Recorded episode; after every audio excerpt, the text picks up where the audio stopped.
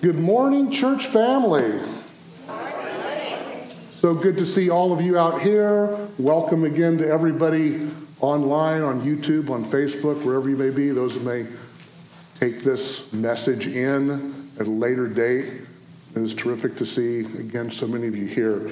Uh, those of you that are um, people looking for a title, Heart Condition is the name of the message today. Heart Condition. So you'll figure that out here real quick.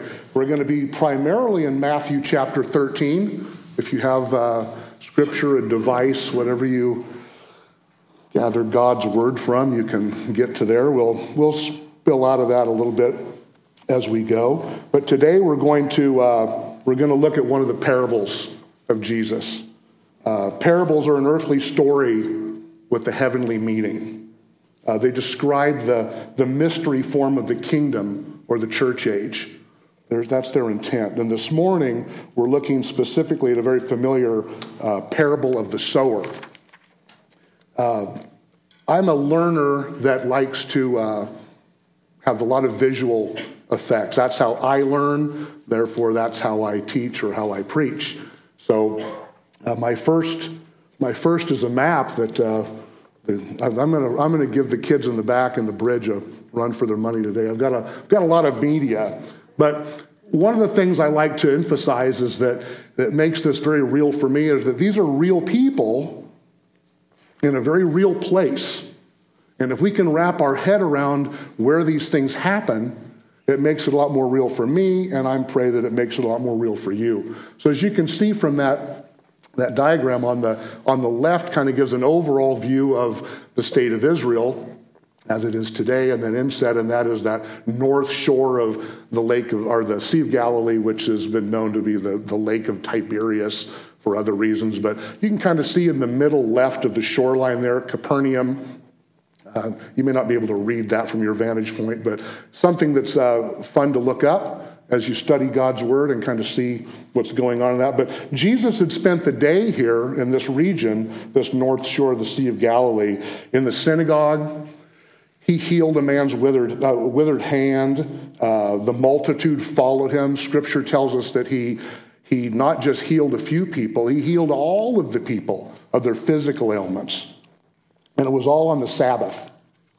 And uh, the Pharisees naturally came and questioned him how can you do these things on the Sabbath? But the crowd here, very important for us to know, was all Jewish.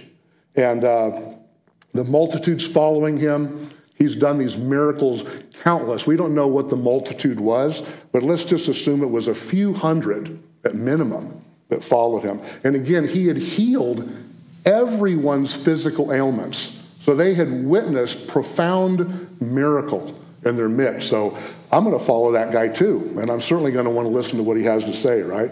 So, in order to make this happen, Jesus gets in a boat because there's so many and he wants to be able to get the word out. Go ahead and give me two. This is an aerial shot of what many believe is the location, if you will, of. Uh, if we can get the clock to move, maybe. Good to see the clock. Maybe we can't get the clock to move. Maybe the clock's for me so that I don't run overtime. We'll have to be another blessing. In around where it says 27, there's a location there that's known as the Sower's Cove.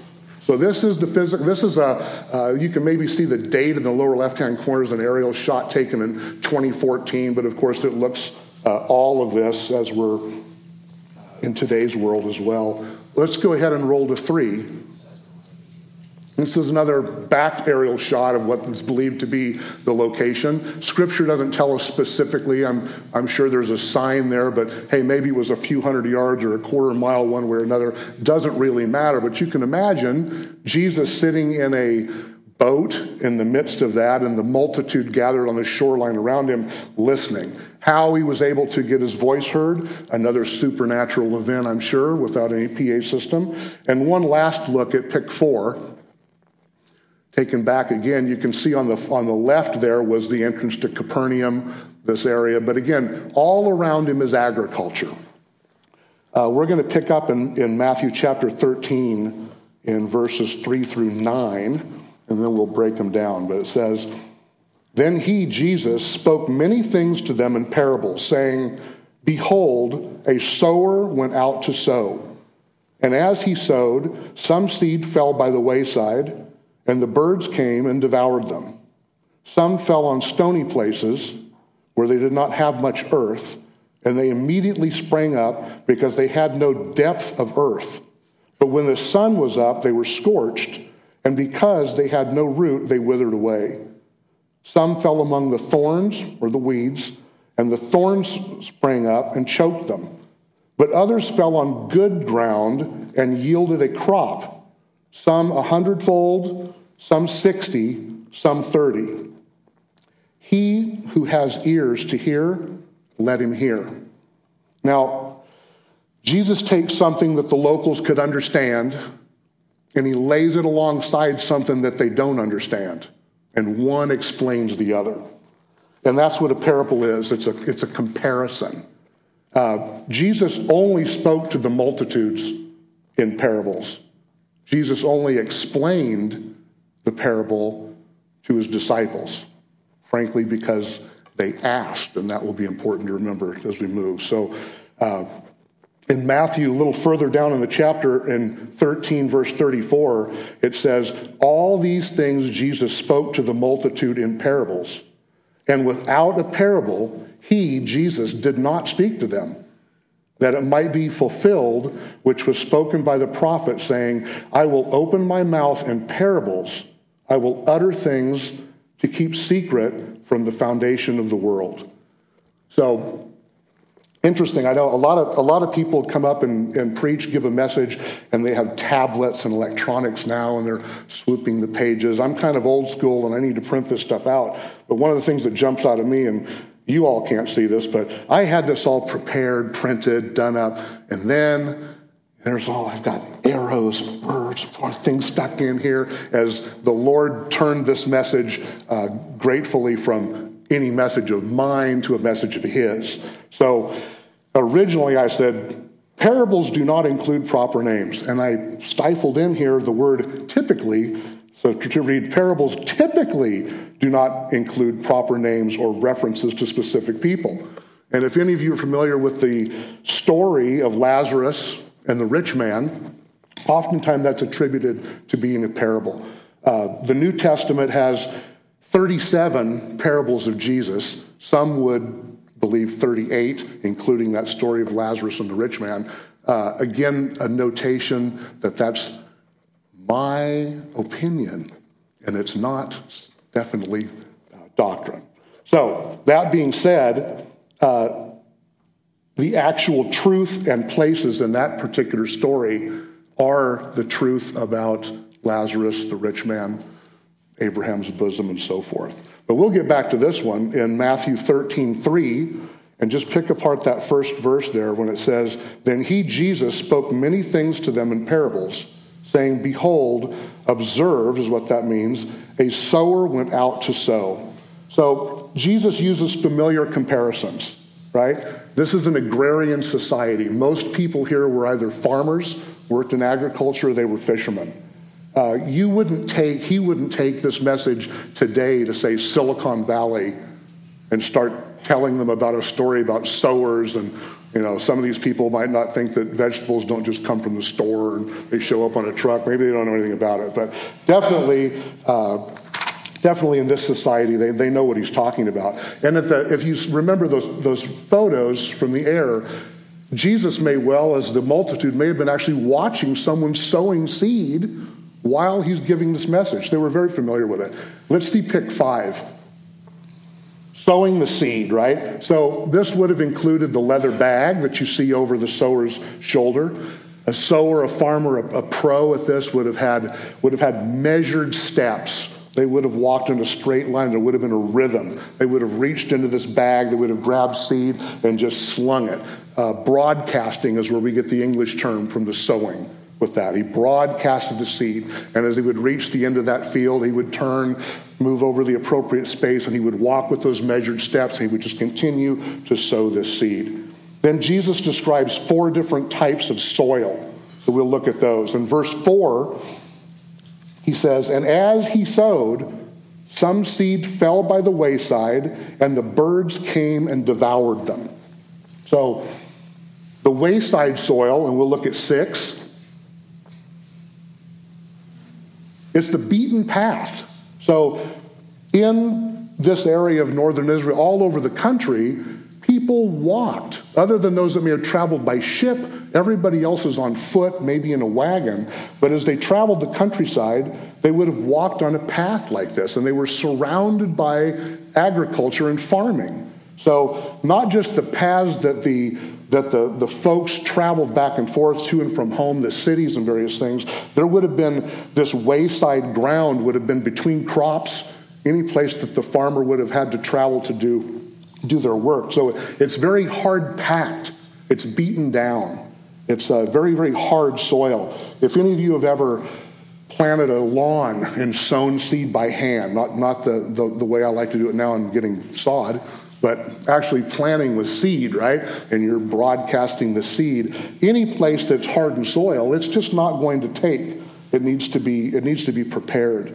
Um, our dogs, always run. You're going to have dogs out there? They run in the same path in the lawn all the time, right? And everything you try to have grass grow there, and they just keep running through it. Hard packed soil. Uh, gardens, same thing. We have areas that we walk around in the garden that's not prepared soil. So, access areas between the crops. Then it says the birds came down and devoured. Let's see seven. We all know what this looks like right? Here's the path. If any of this seed that was broadcasted fell on this hardened path that couldn't, couldn't penetrate, the birds come immediately, right?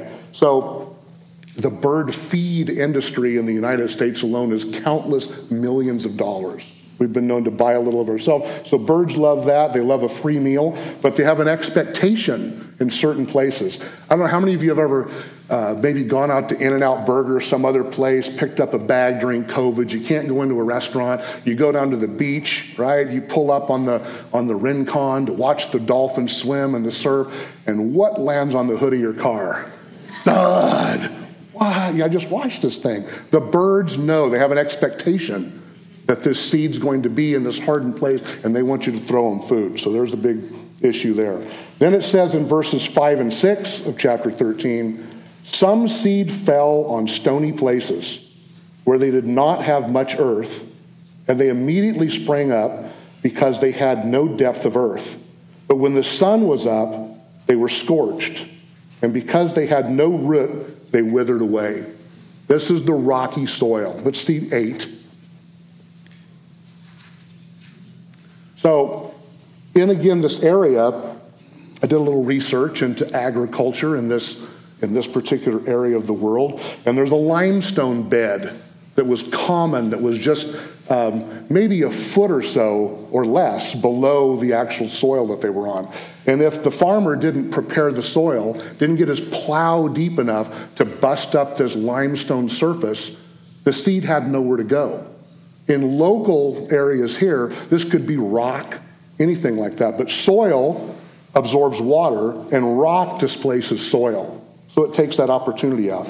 Here in, in the valley of Ojai, uh, particularly on the east end, if you drive around uh, Reeves Road and some others, right, you'll see some walls that have been there for a century or more.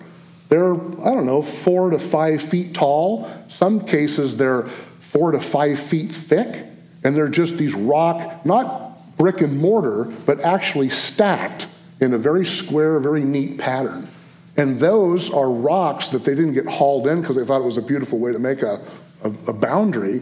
But when they plowed and prepared those fields for whatever crops over the last century that they've grown there or planted orchards or whatnot, they knew they had to get the stones out of the ground or that the, the seed that they sowed or the, or the trees that they planted would not be able to flourish there. So that was a big one. Um, in Matthew, in Mark and Luke are known as synoptic gospels, which simply means, in many regards, they have the same content.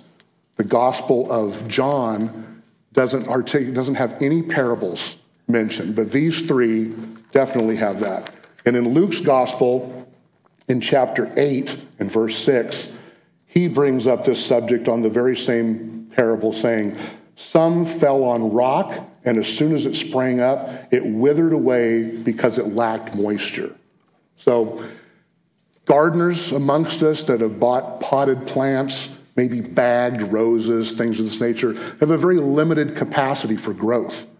Um, when we've planted a garden in the past, we've, we've planted seed and watered and let it spring up and done it all natural. Other times we'll go to Lowe's or Home Depot or a nursery, and we can purchase vegetables in a tiny little pot that's already brought up a, a tomato plant or a, any, any kind of a vegetable, and we'll come and plant it. If, if we left it in that environment, it could never grow, it could never flourish in that, in that environment because of a lack of water. So, seeds have a certain amount of energy, and that energy goes in two directions. It sprouts up, which we can all see, but it has an equal amount of energy where it grows down and it gets sustenance from the soil and it gets its nutrients. And we can't see that. In Matthew 13 and verse 7, he continues and says, And some seed, some fell among thorns or weeds, and the thorns sprang up and choked them. So this is that, uh, again, that, that weedy soil. And weeds are completely natural to the soil. That's where they live, that's where they come from. What's unnatural is the good seed. The good seed is not, it's a hostile environment soil for that. So we don't need to sow the weeds because they're already there. That is for sure. We can buy a bag of potting soil, complete potting soil, put it in the ground, plant something on it, and within a day or two, up will come without question the weeds. So we constantly have to defend against the weeds. My aunt and uncle, uh, Uncle Bob and Aunt Ilu, and Uncle Bob just went home to be with the Lord about a year ago. Their property in retirement is a virtual Garden of Eden, from fruit trees to grapes to different things. And they were retired, and they could devote their entire lives day to day to go out, and there wasn't a weed to be found on their property. It was just beautiful. And they had the time to commit to that and to dedicate to it. And it was always so inspiring to see, see this and, and, and compare. Let's, um, let's look at pick nine. This is like my garden. So This is what happens when you still work and you sow seed and they pop up and, and you look to look great on Saturday when you worked on it. And by the time maybe you got back out there on, uh, on Friday afternoon or whatever the next week, it's like, what? This is what happens. So it, it takes, it takes a lot of work for sure. Um, those of you may you know, travel back and forth for work or whatever from here to Ventura, you know that at the end of the freeway, 33, before you enter into Casitas Springs, there is a piece of land there on the right where they would frequently grow alfalfa and hay and various things. So I always marvel at the crop there. And when they prepare it and they sow the seed and the crop grows up and they bale hay. But boy, when they leave that alone for any length of time, like it is now when you drive by, here come the tumbleweeds and the things begin to grow again because the, soil is not prepared for that. Um, go ahead and give me 10. This is a famed icon in the valley. Um, and I'll have to let me throw kudos out that the, the property owners, whoever manages this, does a better than average job of keeping this down. But as you look at our friends here at the Ojai Bowling Alley, you can see the weeds. This is asphalt. Talk about the hardened path, right? But look at the lines where they've probably sprayed Roundup or something to kill the, what's grown up. There's palm trees growing out of that. There's these beautiful bushes with these flowers and things on them. Folks, it hasn't rained until yesterday in this valley in eight months. I took this picture this week. You can be known for sure that nobody's been out there watering this asphalt, right? But these weeds will flourish, they will always be there. So, choked out, good seed, right? They're robbed of water, the weeds can rob them of sunlight. In verse 8, it continues and says, But others fell on good soil, yielded a crop or fruit, some a hundredfold, some 60, and some 30. This is the good soil. This is not like the wayside soil, hard. It's not like the rocky soil where it can't get moisture and it can't get uh, sustenance to grow. It's clean, not like the weedy soil that chokes out the nutrients. Let's look at 11. I have to say, I, I, I love tractors, but I do have a, a, uh, a love of the big green, right? The John Deere. So, so I went with this one. But this shows us three tractors, three farmers, and that's exactly, they're preparing this field to receive the seed that will be sown. If they went out there without this tractor and turning this earth over and bringing up that soft, rich soil and threw their seed on top of what's already there, I can promise you there would be nothing that would be of value. Uh, the harvest, the yield, the fold that they talk about in the scripture, an average increase or yield in agriculture, depending on the crop, is about seven and a half fold. A good crop is tenfold. A great crop would be 15 fold. So when the Lord says 160 or 30 fold, that is a supernatural harvest for sure. In verse 9, he continues and says, He who has ears to hear, let him hear. What does this mean? Whoever can understand this, understand this. Who understands? The people who believe in the King, in Jesus, they're the ones who understand. The people who are redeemed, the saved people in the kingdom, the people with the heart to receive the, the seed.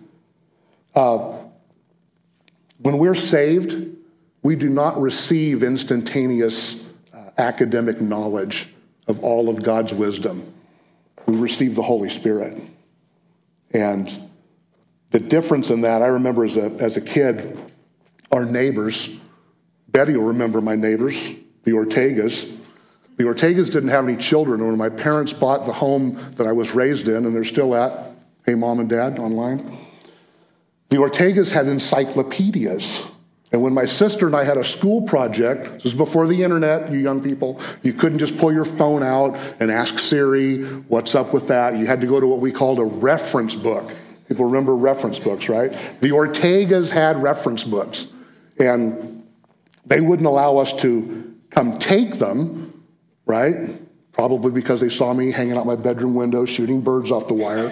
Could have something to do with it. But they would allow my sister and I to come over into their study, use the reference books, and we would learn. We would seek knowledge. We would gain this knowledge. So Jesus will teach you the meaning of his word. He doesn't just provide us with it when we accept Him. We have to ask. Who won't understand? Hard hearts and deaf ears. Seed sown is eaten by the birds. It's withered without water. It's choked out by the weeds. And that's the example that he's teaching. The disciples, when they hear this message, they didn't understand. That was nothing new either but they knew to ask. They believed in who He is, and He gave them the answer. The Lord will explain and He will teach us when we seek that knowledge. But we have to ask for wisdom, and He will provide. In James 1 5, it says, If any of you lacks wisdom, let him ask God, who gives to all liberally, means abundantly and without reproach, which means reprimand. It will be given to him. So, we're created with free will. If, if the Lord wanted us all to just be robots, he could have programmed us all that way. But he wants us to choose him. He wants us to seek his, his relationship. In Matthew 13, 15, he continues and says, For the hearts of this people, the multitude, have grown dull. Their ears are hard of hearing, and their eyes they have closed, lest, meaning whether or not, they should see with their eyes and hear with their ears, lest they should understand with their hearts and turn, so that I should heal them. Again, who won't understand? The people who reject the king will not understand. Who will understand? In verse 16, he continues and says, But blessed are your eyes, for they see. Again, he's speaking only to the disciples here. And your ears, for they hear. You who believe can hear and understand. The Lord is going to teach you, but only if you know him. In verse 17, he continues For assuredly, I say to you that many prophets and righteous, moral or good men desire to see what you see and did not see it, and to hear what you hear and did not hear it. Well, why not? The condition of the soil, their heart. They don't believe. If you don't believe, you can't understand. Jesus explains to his disciples, um, he doesn't again explain to the multitude because his disciples asked him. In Matthew 13, 18 through 23, he explains at their request. He says, Therefore, hear, understand the parable of the sower. When anyone hears the word of the kingdom and does not understand it, then the wicked one comes and snatches away what was sown in his heart. There is he who received seed by the wayside. This is he who received seed by the wayside. But he who received the seed on stony places, this is he who hears the word, immediately receives it with joy, yet he has no root in himself, but endures only for a while. For when the tribulation or persecution arises, because of the word, immediately he stumbles. Now, he who received seed among the thorns is he who hears the word, and the cares of this world and the deceitfulness of riches choke the word, and he becomes unfruitful. But he who received seed on the good ground is he who hears the word and understands it, who indeed bears fruit and produces some a hundredfold, some 60, and some 30. So let's unpack the explanation. Specifically in verse 18, he says, Therefore, hear, understand the parable of the sower. Believers can understand, unbelievers cannot. Take advantage of that gift. Take advantage of it. Don't let your only exposure to God's word be when, praise God, you come here to the church for the service right? Ask Him for that knowledge and do some work outside of the church service to get that. Um, how? Again, be in the Word. Many of you are in Bible studies. Now we're online. It's all crazy, it's different. But there's a lot of ways to spend our time in the Word and to get that truth. Um, again, ask for wisdom and knowledge. So let's talk about who is the sower. It's Jesus. He's the sower of the seed. How do we know this? Because the Bible tells us so, just like the song says, right? Further down in chapter 13, where Jesus is explaining the parable of the tares and the wheat, he says in verse 37 He, Jesus, answered and said to them, He who sows the good seed is the Son of Man. Jesus is the original sower. We know from Scripture that Paul was a sower, Peter was a sower, all of the apostles were sowers. Uh, Timothy and Titus and many of the, the young proteges of Paul that we hear about in Scripture were all sowers of the seed. Jesus put the seed in the soil. So, who sows the seed today? Jesus again. How does he do that? Through believers with an indwelling Holy Spirit. Again, Father, Son, Holy Spirit, one God. His Spirit, when we believe, comes to reside in us. He sows the seed using our hands, our mouth, our actions. It's all Him. The church is the vehicle, the church is the sower, the believer. In 1319, he says, When anyone hears the word of the kingdom and does not understand it, then the wicked one comes and snatches away what was sown in his heart. This is he who received the seed by the wayside, that hardened path where it couldn't penetrate, that hard soil. What is the seed? It's the Word of God. This is the seed. The gospel message. That's the seed that we sow. In Luke's gospel, again, he puts it this way Luke 8 11. Now, the parable is this the seed is the word of God. What is the soil? The soil is the heart. This is the soil. Is it hardened so that the seed can't penetrate? Is it rocky so the seed gets in a little bit and it sprouts up real quick and looks real good but withers away? Did the seed get sown in a heart of weeds and thorns that choke it out for light and rob it of nutrients? But it still sprouts up and shows something and then withers away? Or is the heart plowed, soft, yielding a harvest? That's the question we have to ask ourselves. Who do the birds represent? The evil one, Satan. And birds are so cute. How could that be possible? Birds. I love birds.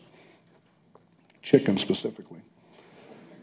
Uh, in the Gospel of Mark, chapter 4, 14 and 15, says, The sower sows the word, and these are the ones by the wayside where the word is sown. They hear. Satan comes immediately and takes away the word that was sown in their hearts. What's the condition of your heart? In this room, those of you out there online, take a, take a look. What's the condition of it? Can the, can the sown seed penetrate your heart? Does it have an opportunity? The disciples here are probably asking, What's going to happen now? You've been rejected by the, the multitudes, and we know that that rejection ultimately led to our Savior being murdered. He took our sins, past, present, and future, heaped them on himself, went to that cross for unthinkable torture and crucifixion, died, and then the victory in, raise, in being raised again on the third day for our salvation. Something huge for us.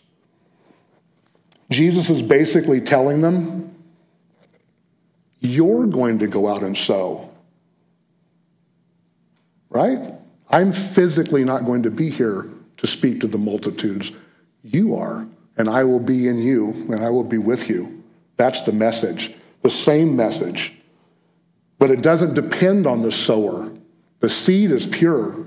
What it depends on is the heart of the listener, heart of the hearer.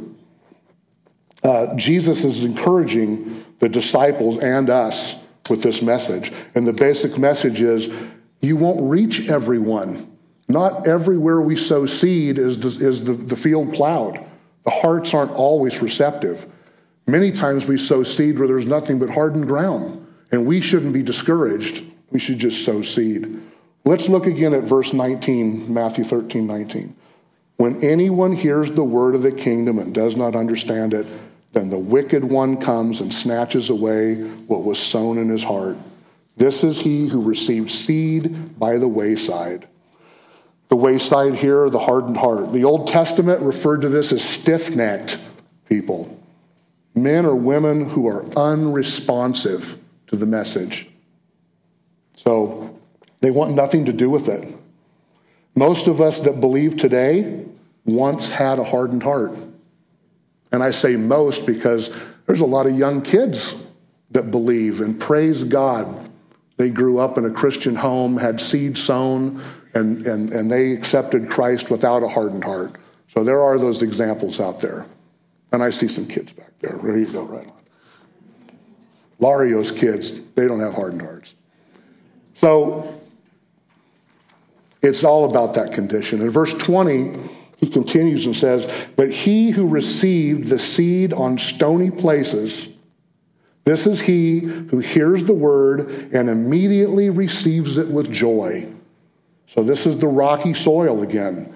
A quick response, shoots up quick. There's rocks underneath. The rocks prevent the sustained growth. There's no, there's no repentance. There's no turning from their sin. Kind of like an immunity idol on the old uh, our TV show Survivor, right? They think they've got an immunity idol. It's the, the Jesus bandwagon. It's all good. They don't have any depth of soil. There's nothing growing there. But the church can't detect this. Other believers are encouraged because they see this sprout up and people, oh, wow, this is terrific. Look at the heart. He's changed. We can't see the condition of the heart. We can't see the soil underneath. Then the trouble comes. In verse 21, yet he has no root in himself but endures only for a while. For when tribulation or persecution arises because of the word, immediately he stumbles. Tribulation and persecution because of the word, right? You sprout it up. Hey, join my Bible study. We're on Zoom on Tuesday nights right? Maybe Kathy saying, hey, right? We meet on Mondays. You ladies, come on. Maybe that scares people off, you know? Hey, would you close us in prayer? That was always a good one. I grew up in a Baptist church, and, and when the service ended, the pastor would always look out amongst the, the folks and he'd, he'd call on somebody. And I can remember you'd look around and people would be going, oh, you know, oh, you know, oh, no, don't look at me, and all, you know, hey, go ahead and close us in prayer. So this is this is always a big. That's when the when the trouble comes. So uh, how about in a restaurant? You're out with your new Christian fan, friends, and you walked into Bacali's on Sunday after church, and you sit down and you see a couple people you work with, maybe your neighbors, and you're new to this church thing, but you just sprouted up, it all looks good, and somebody says, "Hey, would you, would you bless the food? Oh, no, you know, these people, you know, I, oh, let me pray real soft. I don't want these people to know. Peer pressure, right? Others will notice a change in you when it's plowed. Let me see pick 12. We don't have pick 12? Oh, that was a great one. Bummer. That's the kid with the Bible and all the kids around him, right? Maybe I don't have the right number. Any rate, while they look at that, I've challenged them with a bunch of media back there, so they're doing a great job. Uh, the pic that you can't see is a young man, we'll call him Bobby, and Bobby's sitting there with his little coat and tie on. He's got his Bible, and there's four other kids, his classmates, his peers around him. You kids that are in the youth group and you're in school, right? And you're challenged, you're trying to be that, that Christian example, right? And the peers come down on you. What's this kid doing praying over his, his lunch? Why is this this kid used to laugh and tell all the, the bad jokes and laugh at our stuff and participate in our activities, and now they're not doing it? This is peer pressure. This is the part of serving God and being committed not just involved, but being committed to Him as Savior that costs us. This is the persecution. Only the Lord knows the soil. The church only sees what pops up. Do I have a 13? There we go. Okay. Here's your established believers, those big redwoods, right? They're growing up, they're in the ground. Boy, they're strong. And here's the newbies in the church that are popping up down below. Looks really good. Everybody's encouraged.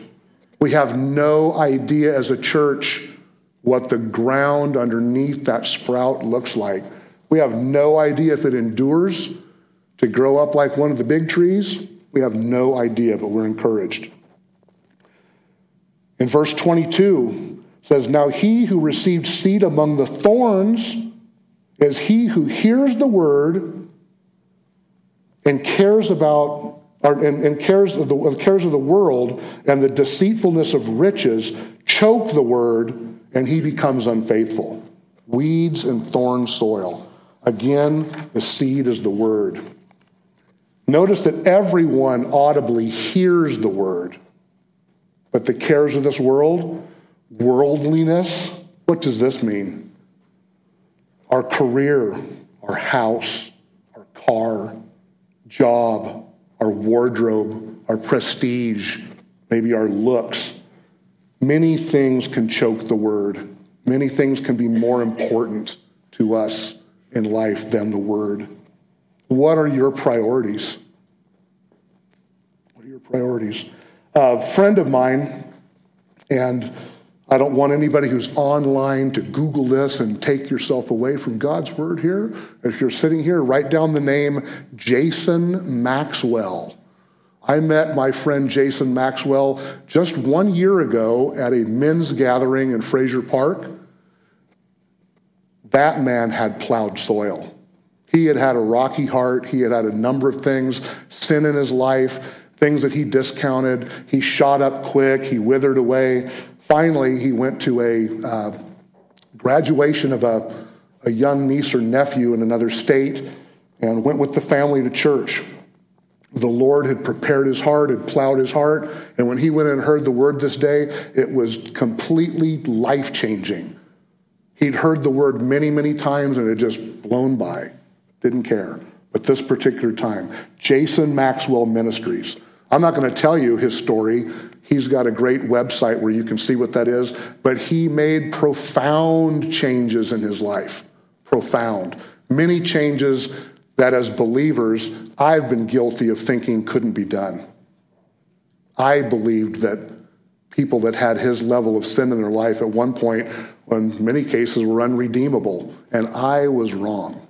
Everybody is redeemable. Everybody. And this guy's got a story. So when you have an opportunity, check him out when we're, when we're finished for the day. The seed fell on good soil with Jason. His soil wasn't good before.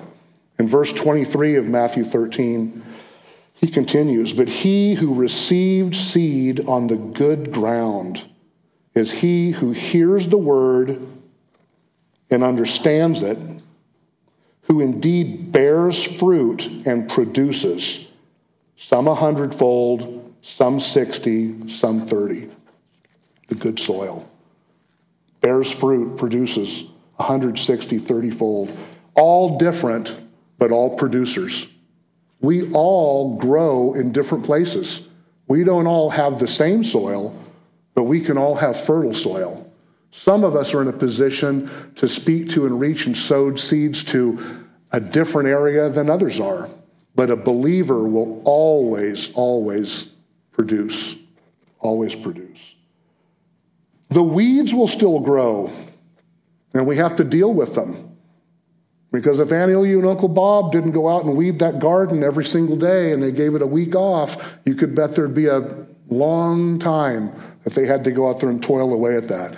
You know, the uh, U.S. Department of Agriculture several years ago brought in a, a program where they took uh, ethyl alcohol syndrome, syndrome, ethyl alcohol material, and they would prepare a field and plow it, and they would spray ethyl alcohol on about a 6% or 6 or 8% uh, solution on the earth, and the weeds loved it and the weeds would come right out first before they planted the seed. And they grew up, and then, the, then they could deal with them mechanically, chemically, whatever, and kill them off. And then when they plowed the field again and would plant, they could get sometimes three, five, seven years with no weeds in the crop. But they would still come. You could never get completely away from them. The weeds loved it.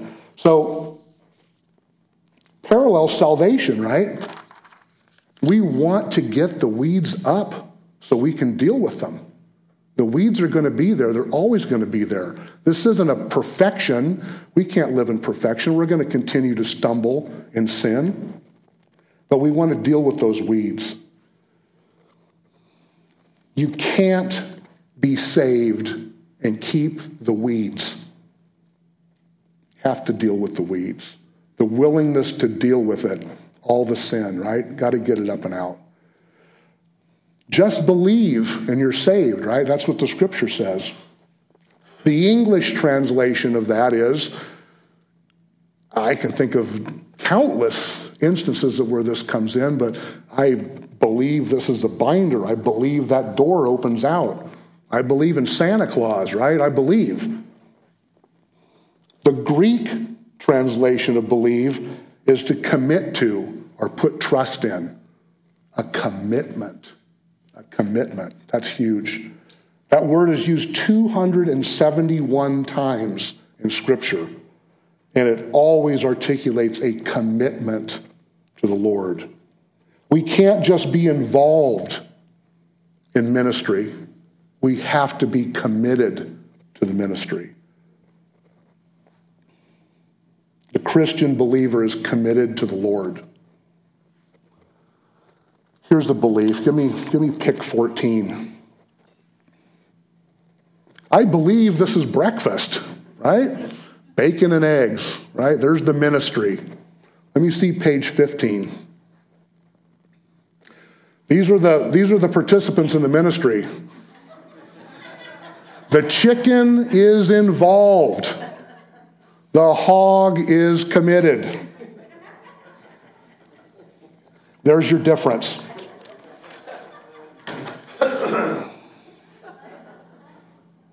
There's nothing wrong with the seed. Nothing wrong with the seed. It is pure. How much seed do we sow?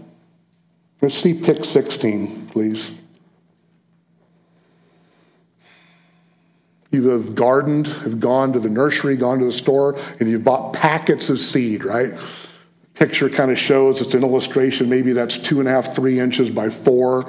We open this thing up and we dump the contents out, and those seeds on the right that are open, there's like 11 seeds in the sack. And you're like, what? That's it? Maybe if it's something small like tomato bushes, it's teeny tiny little seeds, and there's just a few of them in there.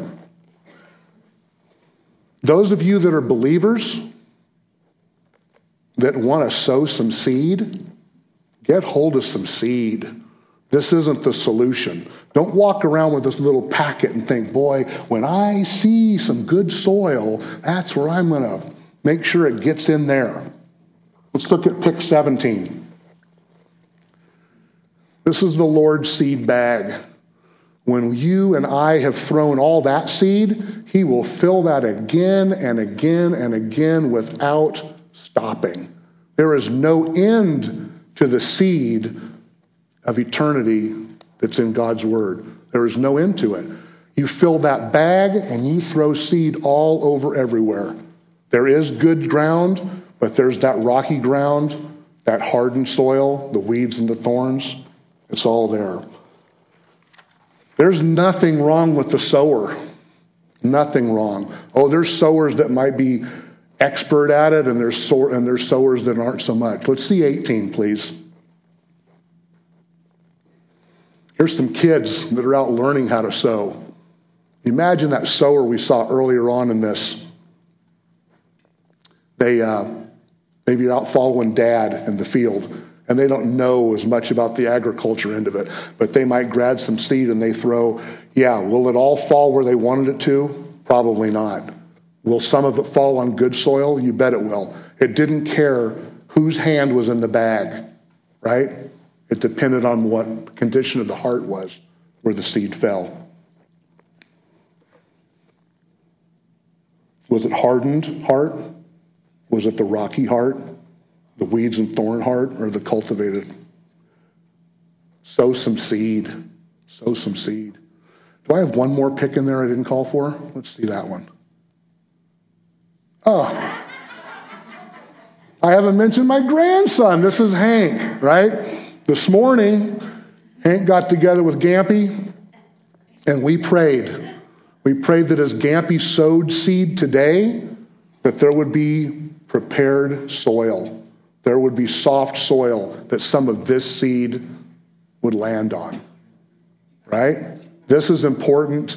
This is important that you all know that it doesn't matter, you as the sower, what level of expertise you have. Just sow some seed, right? People don't get saved when their hearts are still occupied with the things of this world. We have to continue. You may have sown seed on hardened soil of the same individuals countless times. Keep sowing the seed. One day the Lord will prepare that heart to receive it.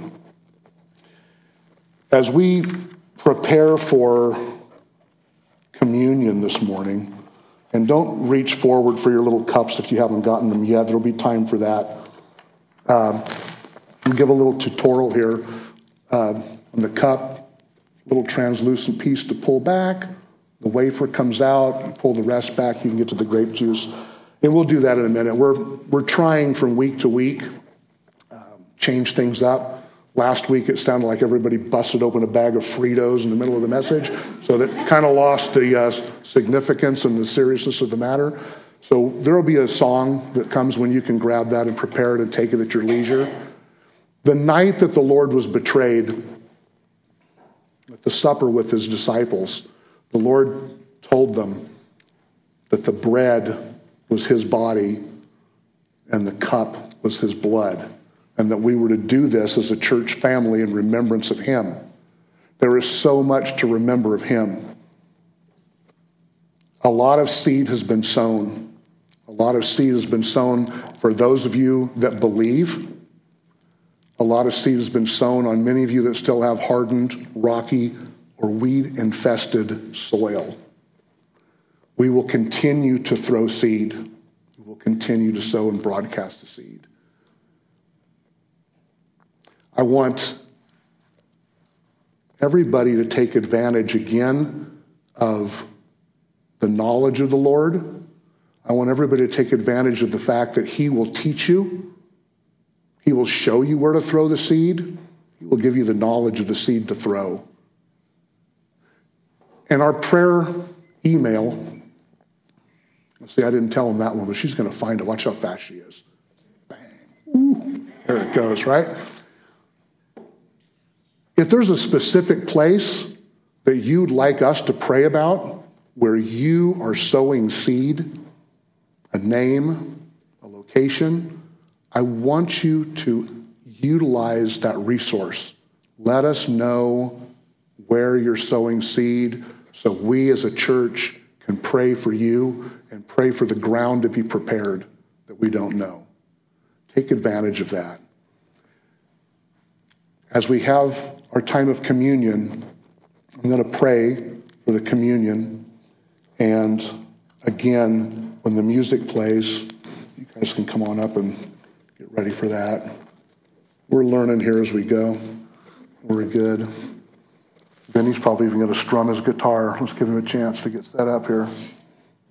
Again, do this in remembrance of me. There's an awfully lot to remember. There's an awfully lot to be grateful for. It never ends. To be grateful what the King has done. Let's pray. Father, we are so grateful for your faithfulness to us. We're so grateful for the seed that you provide.